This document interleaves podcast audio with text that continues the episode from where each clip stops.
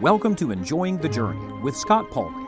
True and lasting joy is only found in Jesus Christ, and God has designed the Christian life so that those who follow Him will not only enjoy the destination, they can also enjoy the journey. You see, we're all travelers in this world, and God has many wonderful truths to teach us along the way. For the next few moments, we turn our attention to the Word of God, the only roadmap for this journey. You'll find additional study helps and resources online at scottpauley.org. Join us now as we study the Scriptures together. It is our prayer that you will enjoy the journey.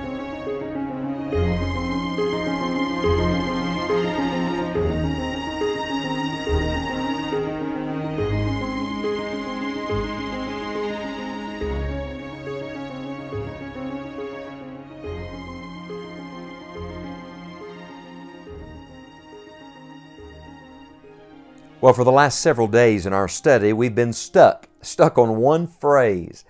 And I use that word lightly because the truth is we're not stuck at all. It's liberating. The Holy Spirit has stopped us here. He's arrested our attention with this one phrase from Philippians chapter 1 verse 20, where Paul wrote, according to my earnest expectation and my hope, that in nothing I shall be ashamed, but that with all boldness, as always, so now also Christ shall be magnified in my body, whether it be by life or by death. And here's the phrase, you know it by now, four little words Christ shall be magnified. We've camped here for a little while in our study. Uh, in reality, what I'm trying to do is brainwash you. And that's right, I'm brainwashing you, but it's a good brainwashing because it's the washing of water by the Word. It's the truth of Scripture. And I'm hoping that the Holy Ghost has put this so deeply in your heart it will become a part of the very fabric of your life every day to live for one thing that Christ shall be magnified. We've come to this conclusion in our study that my life, your life, is the lens through which others view the Lord Jesus Christ. Uh, that's why he uses this word magnified. Now, that's an interesting word. You know, magnification doesn't change the object.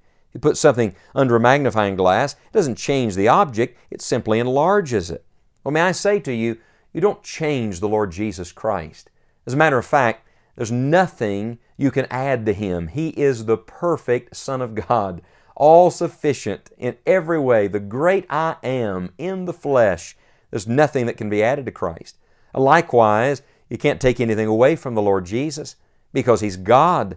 That's why the end of the Bible, the Revelation, warns against taking away from God's Word, God's truth. Why? Because the Lord has perfectly revealed Himself through Christ and through the written Word. It is perfect.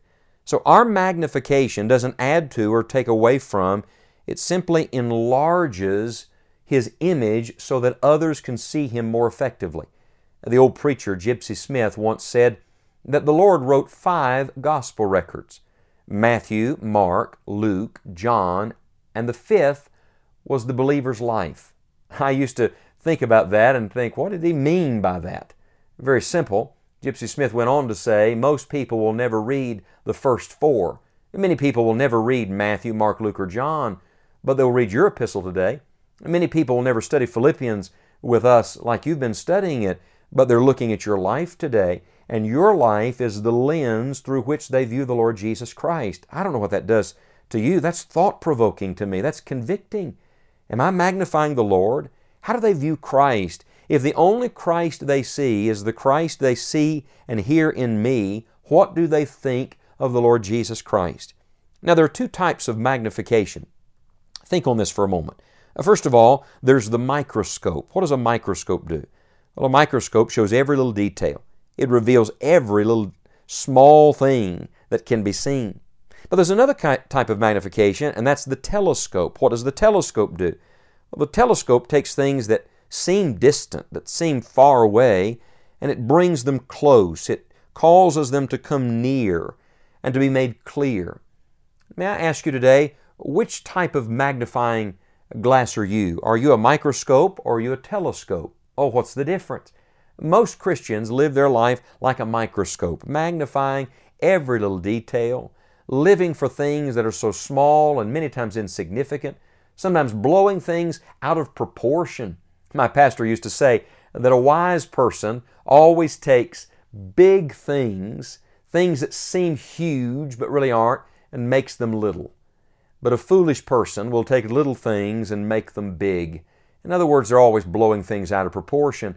And so many time, times my life blows things out of proportion. When people look at my life, what are they seeing today? Things that matter or things that do not matter? Or are you like the telescope? What does the telescope do? The telescope takes a God who seems distant. Now, He's not. We know He's as near as our very breath, but He seems distant to much of the world. They think of Him as a God that is far off, and it brings that God very near, and it makes that God very clear to those around us. I want to remind you that others are viewing Jesus through you today. I wonder today if this one little phrase might not be the secret to real spiritual awakening in our hearts and homes and in our land. What would happen if Christ were truly magnified? A man by the name of Roy Hession, he wrote a famous book known as The Calvary Road. He was a man who had seen real spiritual awakening and revival in certain places. He was speaking at a conference here in the United States several years ago, and a friend of mine was attending the meeting and had the opportunity to speak to Dr. Hession. He asked him a number of questions about revival and spiritual awakening, and finally he asked him, Do you ever think that real revival will come to our land again? Do you think America will see that kind of spiritual awakening? Dr. Hession got very serious and quietly said these words When Jesus is enough, you will have your revival.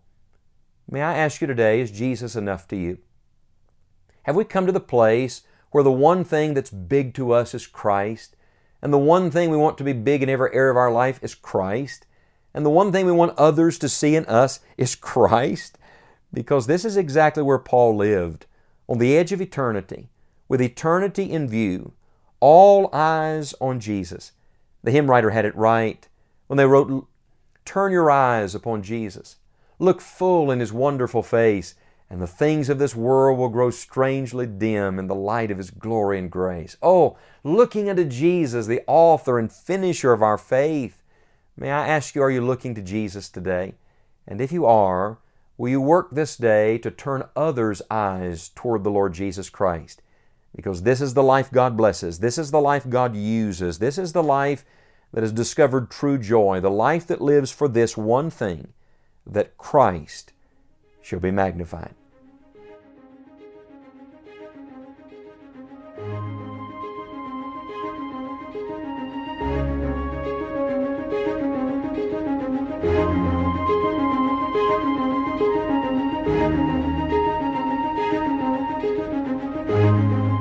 Thank you for listening to today's episode of Enjoying the Journey. The only thing that matters in this world and in eternity is your personal relationship with Jesus Christ. If you have never trusted the Lord Jesus Christ, would you repent of your sin and by faith take Him as your Savior? Friend, God loves you and Jesus died for you. He died for your sins and rose from the dead so that you could have eternal life. You do not have to journey alone. Jesus will come into your life to be your constant companion. Simply pray, Lord, be merciful to me, a sinner. God promises that whosoever shall call upon the name of the Lord shall be saved. If you do know Christ as your Savior, He wants you to walk closely with Him. It is the only way to enjoy the journey. You may listen to today's Bible message again, as well as others in this series. Simply visit scottpauley.org today for resources that will encourage your faith and equip you to take the next step for Christ. If you have made a decision today or would like additional help, we would love to hear from you. Email us at connect at scottpauley.org or write to us at 1038 North Eisenhower Drive, Beckley, West Virginia 25801. We will continue studying the Word of God together next time. And until then, may God help you to enjoy the journey.